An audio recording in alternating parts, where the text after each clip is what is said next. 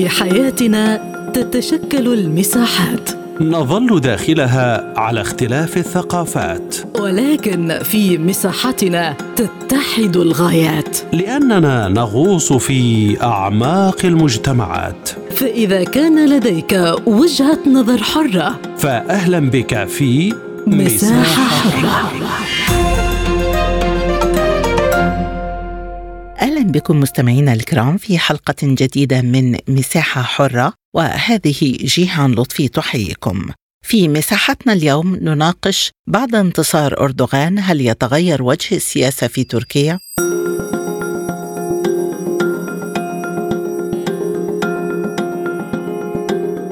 في خطاب حماسي بعد فوز صعب في الانتخابات الرئاسية التركية رسم الرئيس التركي رجب طيب أردوغان ملامح الفترة المقبلة وتعهد أمام الشعب بالاستمرار في بناء ما اسماه مئوية تركية وتحدث عن الاستعداد لبدء القرن التركي القادم وعن بناء اقتصاد إنتاجي وتحقيق قفزة اقتصادية مبهرة. أشار الرئيس إلى أنه سيترك الخلافات والنزاعات السياسية داعيا إلى التوحد والتضامن رغم انتقاده للمعارضة في نفس الخطاب. وأكد الرئيس أنه سيستمر في مكافحة من وصفها بالتنظيمات الإرهابية دون توقف وأيضا في إبعاد من وصفهم بالأعداء عن حدود البلاد في إشارة إلى العمليات العسكرية على الحدود مع سوريا والعراق ضد النشطاء الأكراد. وشدد الرئيس التركي على أن العودة الطوعية للاجئين السوريين إلى بلادهم بشكل آمن جزء مهم من سياسته كاشفا عن تعاون مع دولة قطر في هذا الإطار وعن مشروع سكني جديد سيؤمن العودة لمليون لاجئ سوري على حد قوله. وعلى صعيد العلاقات مع روسيا تعهد أردوغان بزيادة التعاون الاقتصادي مع روسيا وتطوير القطاع السياحي والخدماتي. فهل سيتغير وجه السياسة في تركيا بعد انتصار أردوغان في الانتخابات الرئاسية؟ حول هذا الموضوع تدور نقاشاتنا في حلقة اليوم من مساحة حرة.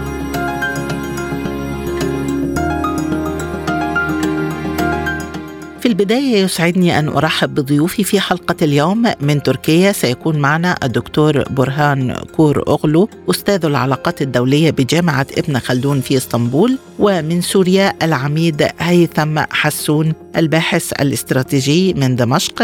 ومن مصر أيضا ستكون معنا أستاذة العلاقات الدولية بجامعة القاهرة الدكتورة نورهان الشيخ خبيرة الشؤون التركية والروسية. البداية من إسطنبول ومنها ينضم إلينا الدكتور برهان كور أغلو أستاذ العلاقات الدولية بجامعة ابن خلدون. مرحبا بك معنا دكتور برهان. وبداية سؤال حلقة اليوم. بعد انتصار أردوغان هل سيتغير وجه السياسة في تركيا؟ طبعا في الأساس هو شخص نفس الشخص وسياساته بشكل عام هي يعني فيها استقرار. ولكن حسب التغيرات الدولية طبعا تتغير السياسات ولكن لا نتوقع تغير جذري في سياساته خاصة الدولية لأن هذا طبعا يرتكز على موازنات دولية وطبعا موقف مواقف مبدئية لأردوغان.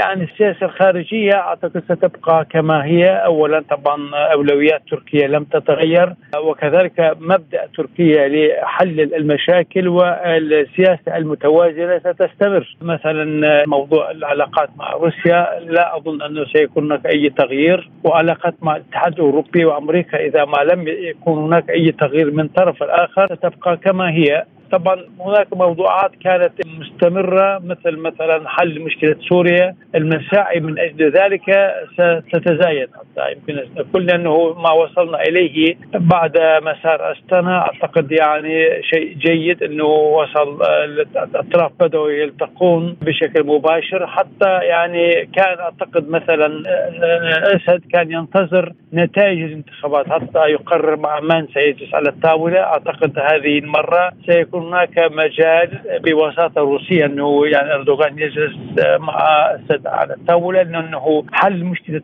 سوريا من أولويات السياسة التركية في هذه المرحلة، أما السياسات الاقتصادية قد يكون هناك بعض التغيير لأنه هناك انتقاد على طريقة أردوغان في التعامل مع هذا الملف آه، وقد يكون هناك بعض التغييرات ولكن ليست آه، جذرية وعكسية ستكون هناك يمكن تعديلات في هذه السياسة بشكل خفيف. بالحديث عن هذه النقطة دكتور التحفظات لدى المواطن التركي على ملف الاقتصاد ما زالت قائمة. كيف سيتعامل الرئيس مع هذه التحفظات؟ وقد تعهد بذلك خلال خطاب النصر.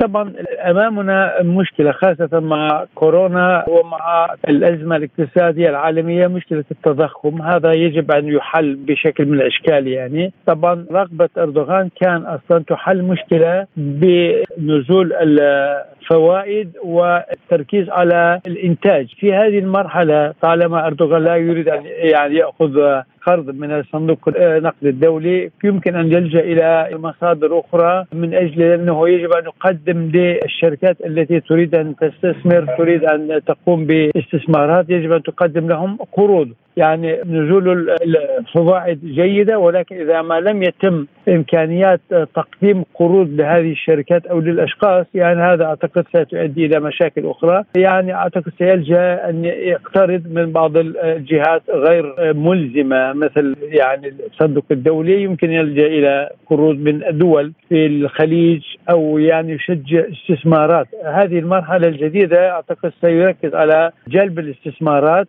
صحيح هناك مشاكل مع الدول الأوروبية ولكن هناك مصادر أخرى مثل مثلا الصين مثل روسيا مثل دول الخليج دول عربيه أعتقد هذه المرحلة تركيز أردوغان إلى توسيع العلاقات مع شرق تركيا ستكون أكثر من ما هي أصلا موجودة مع الغرب. تحدثت حضرتك عن ثبات السياسة الخارجية على حالها ولكن بالنسبة للسياسات الداخلية دكتور في ظل حالة الاستقطاب الكبيرة في الداخل التركي كيف سيدير الرئيس أردوغان تحالفاته داخل البرلمان خلال هذه المرحلة الجديدة؟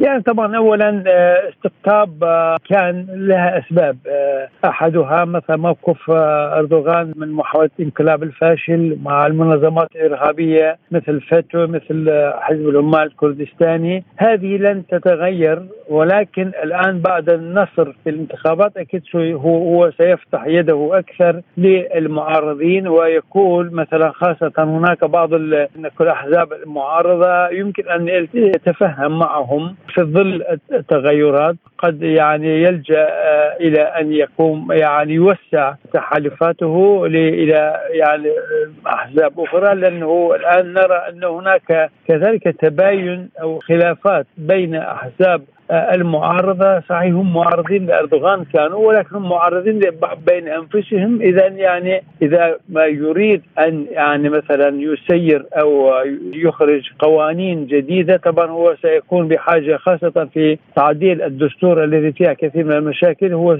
سيكون بحاجة إلى دعم الأحزاب الأخرى دخلت مجددا أو جديدا في في البرلمان. وطبعا مثلا مع حتى حزب الجيد اللي الذي كان يلتقي أو يختلف في بعض الأمور ولكن يلتقي معهم مثلا في محاربة الإرهاب، اذا يعني أعتقد هناك مجال آه، لأردوغان أنه يجلس مع الأحزاب المعارضة ويعني يبعد موضوع المشادات والاستقطاب من أمام الناخب التركي. إذا وبالحديث عن وضع المعارضة، الرئيس انتقد المعارضة في خطاب النصر، أيضا ما مصير المعارضة؟ وهل ستظل كتلة موحدة بهذا الحجم؟ خاصة بعد ظهور بوادر الخلاف بين الأحزاب حتى قبل ظهور نتائج الانتخابات؟ آه، يعني طبعا المعارضة مثل ما قلتم معارضة هشة. أولا هم كانوا يجتمعوا على مبدأ آه، غير واقعي الا وهو مبدأ الاتاحه بأردوغان، يعني هذا لا يمكن أن يكون مبدأ بحد ذاته، قد يكون تحالف من أجل ذلك ولكن هذا التحالف انتهى لأنه انتهى بفشل، لم يستطيعوا أن ينجحوا أمام أردوغان، الآن آه، يعني السبب الأساسي من أجل هذه التحالف تقريبا انتهى، الآن الكل سينظر إلى المستقبل، هل هم سيبقون في المعارضة أو سيكونون جزء من حل المشاكل مع مع الحكومة يمكن يناصرون الحكومة لأنه فعلا مثلا يعني نرى أن الحزب الجمهوري تحالف بشكل غير مباشر مع حزب الشعوب الديمقراطية باسمه الجديد حزب اليسار الأخضر. هذا الحزب طبعا أكيد يناصره بي وهذا طبعا لا يمكن أن يستمر بهذا الشكل لأنه حزب الشعب الجمهوري تعتبر كمان يعني من الحزب المؤسس للدولة يعني أيام أتاتورك ويجب أن يعني يركز على وحدة الأراضي التركية وحدة الكيان التركية بينما نرى أنه هناك حسابات لبعض الأحزاب إنه حتى للانفصال أو للحكم الذاتي. يعني بهذا الشكل أعتقد ستكون هناك مشاكل بين الأحزاب المعارضة. وهناك طبعا ثلاث أحزاب دخلوا البرلمان. هم أصلا أكثرهم اثنان منهم من انشقوا من حزب العدالة والتنمية والقائده القائده الفكرية الأساسية هي قريبة من حزب العدالة والتنمية. وهناك حزب آخر حزب إسلامي. كل هذه التباينات يعني يجعل المعارضة لا يمكن أن يستمر بهذا الشكل. أكيد ستكون هناك خلافات بين هذه الأحزاب. في هذه الحالة إذا أي حزب منها أراد أن ينضم للتحالف الحكومة أعتقد سيكون هناك يعني مجال واقعي لإشراك هذه الأحزاب في الحكم.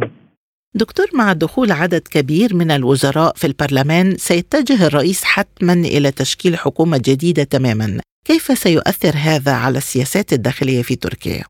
طبعا الوزراء الذين انتقلوا إلى البرلمان أصلا طبعا منهم من يعني عمل دورة من منهم من عمل دورتين كذا يعني هؤلاء طبعا قاموا بواجبهم أكيد مع خبرتهم شيء هم سيبقون يدعمون الحكومة القادمه قادمة. ولكن قضية التجديد دائما كانت تثار حتى في فتره الانتخابات يعني أعتقد هذه ستكون فرصة أمام أردوغان. يجدد آه، الوزراء يجدد بعض البيروقراطيين. المسؤولين الكبار ويعني طبعا يشرك أشخاص جديدون الذين عندهم يعني رغبة وعندهم دينامية. أعتقد هذا ستفيد المرحله القادمه ولكن أكيد ستكون هناك يمكن آلية من أجل أنه إشراك التجارب السابقة في الحكم القادم لأنهم الوزراء القدامى كلهم سيكونون في البرلمان. ويعني دائما سيكون هناك طالما هناك نظام رئاسي يمكن أن يجمع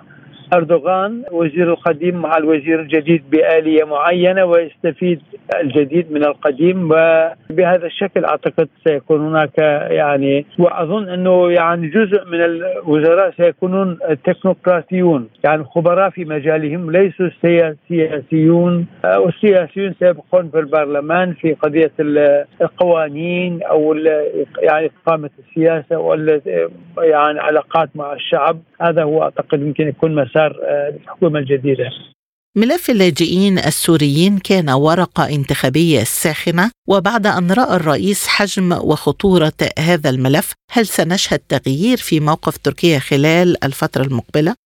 يعني اولا هذه قضية بالدرجة الأولى قضية إنسانية ودائما يركز الرئيس على هذه النقطة حتى كان لما كان هناك من الوزراء أو من المسؤولين أن ينظرون إلى هذا الأمر يعني كورقة انتخابية ولكن هو أكد مرارا وتكرارا أن هي قضية إنسانية وقضية دولية وحلها يجب أن تتم بشكل سليم. وطبعا بادر بذلك ليس يعني الآن نحن نتحدث عن سنتين مبادرة سنتين ولكن بشكل واقعي مثل ما أعلن خلال الحملة الانتخابية أنه الآن هناك الآن يقام مدن صغيرة على مناطق منطقة غصن الزيتون آه، درع الفرات من هذا القبيل منطقة أفرين. الآن هناك الآن مدن صغيرة يقام بدعم قطري من قبل آه، تركيا. هذه طبعا ستكون هناك مجال لإرجاع هؤلاء الناس طبعا عن رغبة ليس بالقصر إلى هذه الأراضي. ولكن كمرحلة ثانية آه، يريد أردوغان يجلس مع الأسد. من أجل ارجاع آه، ما تبقى من اللاجئين إلى الأراضي التي حاليا تسيطر عليها النظام. ولكن طبعا بعد التسويه السياسية لأنه بدون تسويه سياسية والمطابقات بين البلدين ومطابقات دولية لا يمكن ارجاع هؤلاء الناس إلى سوريا حيث قد يكون هناك ضرر ليرجعون إلى هناك ويعني نظام بشار الاسد يجب أن كذلك يعد أو يغير بعض سياساته ضد اللاجئين السوريين، هذه طبعا أرى أنه بحاجة إلى تفاهمات دولية واستمرار مسار استنا بشكل جيد.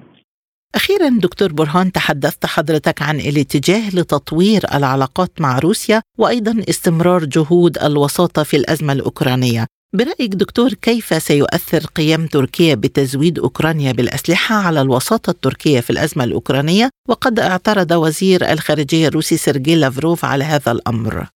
يعني طبعا بالنسبة لتركيا تركيا منذ بداية الأزمة كيف تدافع عن حل المشكلة بشكل آه، سلمي وقام بكثير من المساعي وحتى يعني في البداية جلسوا في نفس الطاولة مع يعني اطراف في إسطنبول ولكن بعد ذلك انتهى هذا الأمر. طبعا ولكن تزويد تركيا بأسلحة لأوكرانيا بدأت آه، قبل حرب آه، روسيا وطبعا تركيا كذلك تدافع عن حق أوكرانيا للدفاع عن عن أراضيها ولكن الحل الأسلم ان يكون هناك مبادرة سلمية وتنتهي الحرب، يعني لو تركيا تقف عن تزويد أوكرانيا من مثلا بالأسلحة، هل هذا سيفيد حل الحرب؟ لأنه الآن كل العالم يعني خاصة الغرب وأمريكا كلهم يزودون ويريدون استمرار الحرب، تركيا على التفاهمات السابقة زود، الآن أعتقد هذا التزويد ليس مثل ما أول يعني أخف جدا كثيرا يعني، لكن تركيا تصر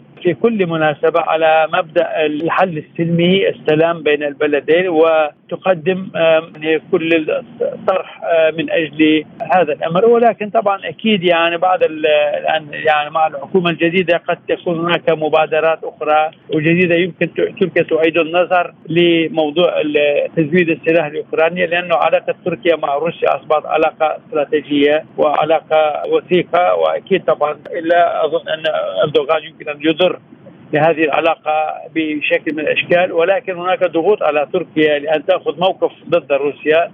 تركيا ترفض ذلك ولذلك يعني الدول الأوروبية وأمريكا مستاء وزعلان من هذا الأمر. لذلك تركيا تحاول أن تطبق سياسة توازن في هذا الملف الصعب جدا. من إسطنبول كنت معنا الدكتور برهان كور أوغلو أستاذ العلاقات الدولية بجامعة ابن خلدون. شكرا جزيلا على هذه الإضاءة. وحول العلاقات التركية مع سوريا ينضم إلينا من دمشق العميد هيثم حسون الباحث الاستراتيجي أهلا بك معنا ضيفا عزيزا سيادة العميد وبداية ما مصير العلاقات السورية التركية بعد فوز الرئيس أردوغان وهل تتوقعون استمرار الاتجاه لعقد لقاء بين الرئيسين التركي والسوري؟ طبعا موضوع العلاقة بين سوريا وتركيا مرتبط أساسا بتصرفات الرئيس التركي وهل هو راغب في تلبية المطالب السورية المتعلقة بالانسحاب من الأراضي السورية وأيضا وقف دعم الإرهاب؟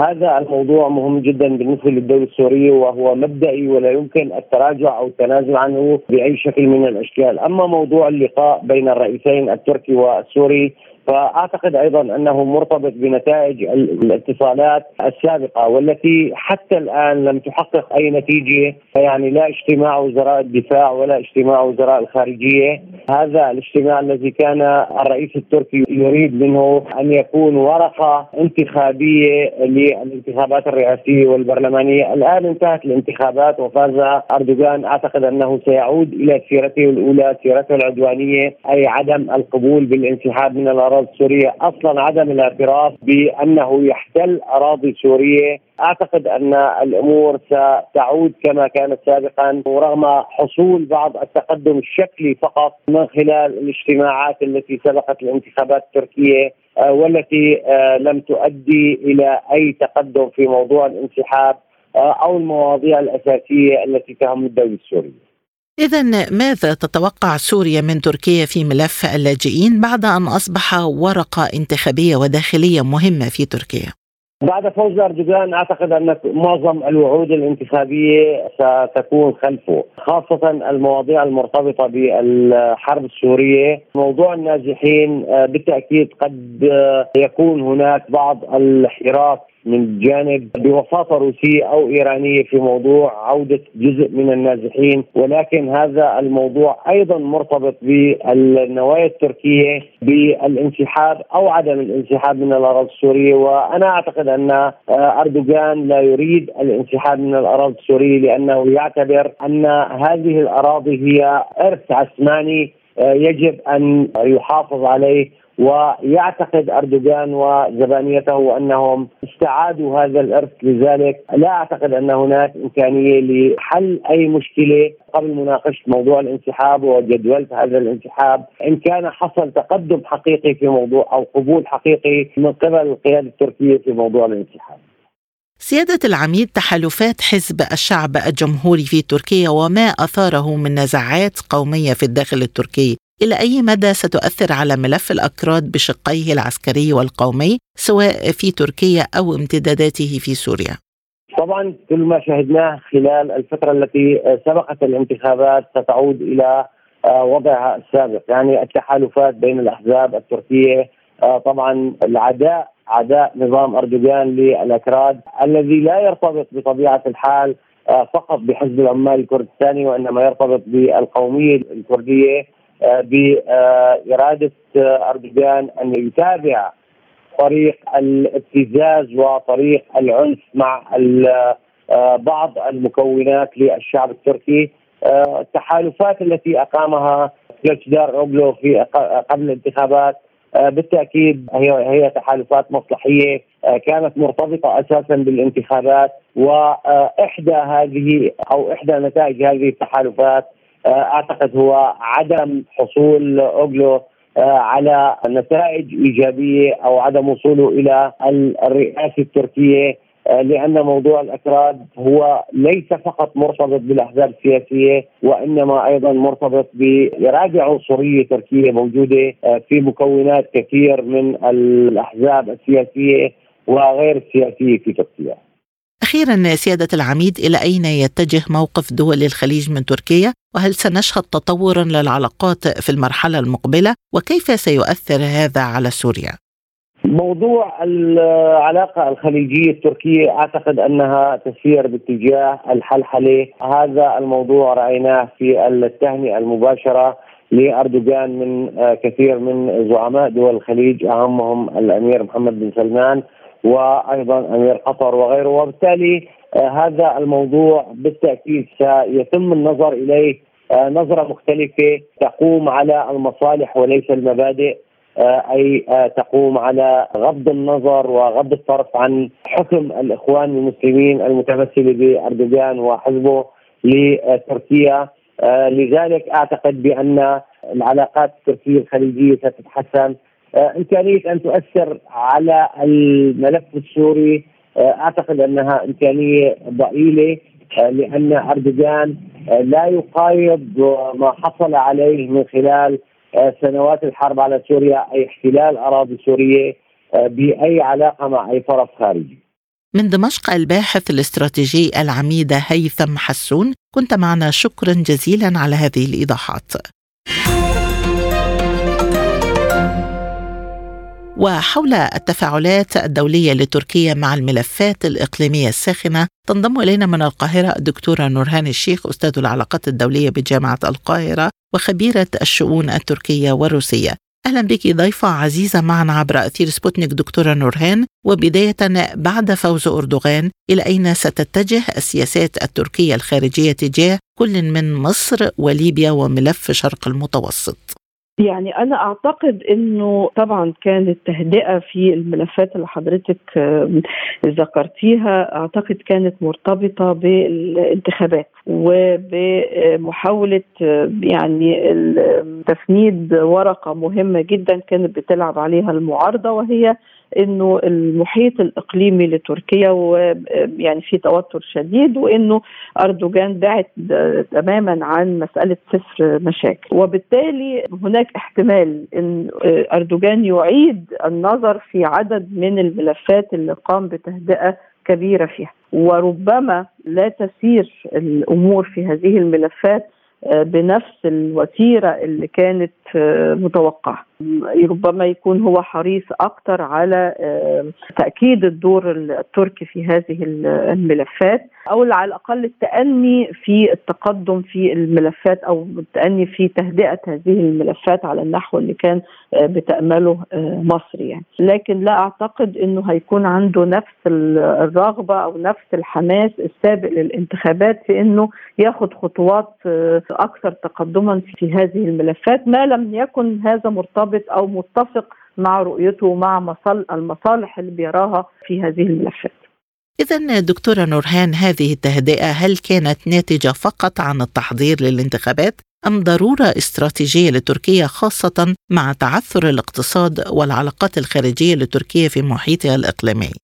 هي بالدرجة الأولى كانت مرتبطة بالانتخابات يعني هدي لحضرتك مثال عن العلاقات المصرية التركية على المستوى الاقتصادي لم يكن هناك أي تأثير للتوتر السياسي بين البلدين على العلاقات الاقتصادية والتجارية بل على العكس يعني عايز أقول لحضرتك إن حجم التبادل التجاري كان في حالة نمو مستمر ما بين مصر وتركيا وبالتالي الأمر لم يكن متعلق بشكل أساسي بمسألة الاقتصاد أو العلاقات الاقتصادية أو التبادل التجاري ولكن كان مرتبط بالوضع بالنسبة للانتخابات ومحاوله زي ما ذكرت الرئيس أردوغان إن هو يفند هذه الورقة بالنسبة للمعارضة. وبالتالي ربما يعني لا تسير الأمور سياسيا بنفس الوتيرة أما اقتصاديا فمن اللحظة الأولى الحقيقة رجال الأعمال في البلدين فصلوا فصل تام ما بين المسار الاقتصادي والمسار السياسي ولم يكن هناك أي تأثير لهذا التوتر السياسي على العلاقات الاقتصادية. وربما أيضا في ملفات مشابهة ربما الملف التركي اليوناني أيضا واللي حضرتك ذكرتيه في مسألة شرق المتوسط التركي القبرصي اليوناني. ده أعتقد أيضا هذا الملف قد يشهد تطورات مختلفة في الفترة القادمة. يعني هناك ربما اعاده نظر فيما في خطوات تم اتخاذها لن يتم العدول عنها بشكل صريح ولكن زي زي ما قلت ربما يبقى في تباطؤ في المسار عما كان متوقعا قبل الانتخابات. أخيرا دكتورة في تقديرك هل سيقدم أردوغان مجددا على تشجيع تيارات الإسلام السياسي وحضورها على مسرح السياسات الداخلية لدول المنطقة؟ يعني الحقيقة رئيس أردوغان شخصية بريغماتية. آه في جزء إيديولوجي هو واضح إن هو متمسك به ويعني بالتأكيد لكن أيضا هو شخص بريغماتي. ده هيتوقف على العائد من هذه التيارات بالنسبة لتركيا حاليا.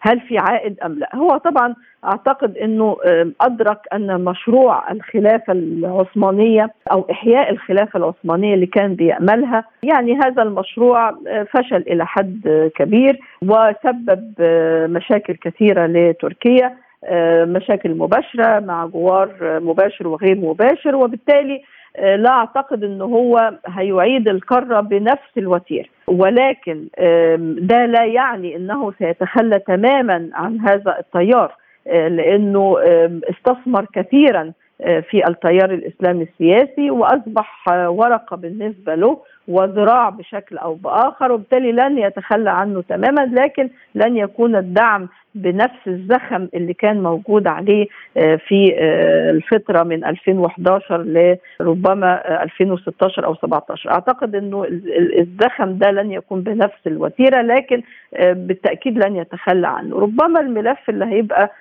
يعني أكثر يعني تاثيرا بهذا هو الملف السوري وفكرة إعادة اللاجئين السوريين وطبعا هيكون كمان مسألة إدلب محك ل أو اختبار حقيقي لهل فعلا في تغيير في السياسة التركية ولا لا. من الواضح طبعا إنه لا شواهد على الإطلاق إنه موقفه على الأقل من ملف إدلب ومن الجماعات الإرهابية الموجودة فيها ستتغير بأي حال من الأحوال. يعني لا يوجد أي مؤشر على هذا. بحديثي إلى أستاذة العلاقات الدولية بجامعة القاهرة الدكتورة نورهان الشيخ خبيرة الشؤون التركية والروسية نكون قد وصلنا لختام حلقة اليوم من مساحة حرة. للمزيد من المتابعة زوروا موقعنا على الإنترنت سبوتنيك دوت إي.